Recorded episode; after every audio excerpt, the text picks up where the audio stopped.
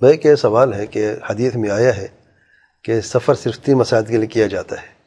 تو اگر کوئی شخص کسی امام کی قرت کی اچھی و خوبصورت ہونے کی وجہ سے کسی اور محلے میں جا کے نماز پڑھ کیا جائز ہے؟ پہلی بات یہ کہ بات سفر کی آئی ہے ہمیں سفر نہیں ہے۔ وہ دونوں میں فرق ہے۔ دوسری بات یہ کہ کیا قرت کا اچھا ہونا سے مراد گنگنا کے قرآن مجید پڑھنا ہے؟ نہیں، ہرگز نہیں، یاد رکھیں۔ بعض لوگ اچھی قرت سے مراد لیتے ہیں جو گنگنا کے پڑھتے ہیں، اور ان کی آواز اچھی ہوتی ہے اور وہاں پہ جا کے نماز پڑھتے ہیں، ان کو مزہ آتا ہے، مزے کے لیے۔ گنگنا کے قرآن یہ پڑھنا جائز نہیں ہے، یاد رکھیں۔ قرآن مجید قرآن مجید کا حق ادا کرنے سے مراد یہ ہرگز نہیں کہ آپ گانے کے انداز میں قرآن مجید پڑھیں۔ بلکہ مخارج جو ہیں قرآن مجید کے الفاظ جو ہیں، وہ کلمات صحیح طریقے سے ادا کرنا مقصود ہے۔ اب دیکھیں آواز کی اچھا اچھی آواز، اللہ تعالیٰ کی دین ہے۔ ایسے نا، اچھی خوبصورت شکل جو ہے، وہ ہمارے بس کی بات ہے۔ اللہ نے جیسے پیدا کیا، الحمدللہ۔ کوئی گورا ہے، کوئی کالا ہے، کسی کو کوئی عیب ہے، کوئی خوبصورت ہے، کوئی بدصورت ہے، تو انسان کسی کی آواز اچھی، کسی کی آواز اچھی نہیں ہے۔ تو اللہ نے انسان کو ایسے پیدا کیا ہے۔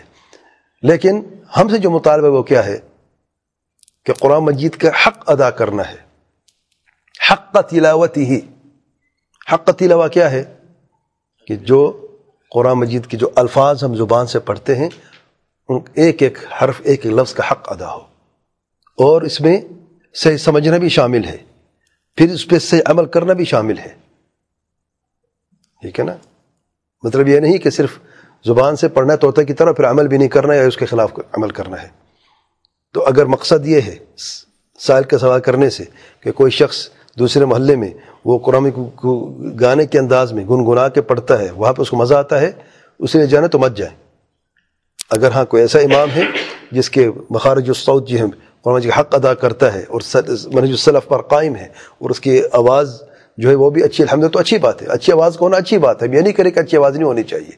وہ تو اللہ تعالیٰ کی دین ہے، اللہ تعالیٰ کا فضل ہے۔ الحمد لیکن اگر آواز اچھی ہے اور گنگنا کے پڑھ رہا ہے اور بعض مخارج جو ہیں وہ غلط طریقے سے لہن سے پڑھ رہا ہے اور آپ اس کی اچھی آواز کے پیچھے جاتے ہیں، تب تو غلط ہے۔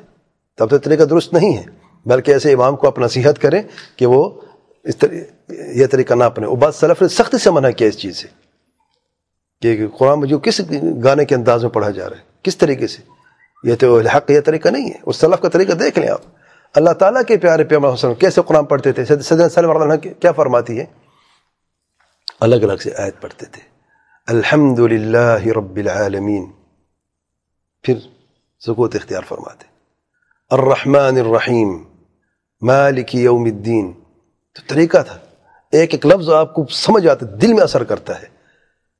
تو یہ جو صحیح طریقہ ہے، جو صحیح سنت کا طریقہ ہے، وہ طریقہ اپنائیں۔ اور اکثر لوگ رمضان میں مسئلہ ہوتا ہے، تراویح کی نماز کے لیے آپ دیکھتے ہیں کہ لوگ ہجوم ہوتے مسجد بھری ہوتی ہے، اس امام کے پیچھے جو گنگنا کے پڑھتا ہے اور وہ امام جو جس کے مخارج بھی اچھے ہیں، جو صحیح طریقے سے حق ادا کرتا ہے تلفظ کا، اس کے پیچھے دیکھتے دو تین لہنے ہوتے لوگ پڑھتے نہیں ہیں۔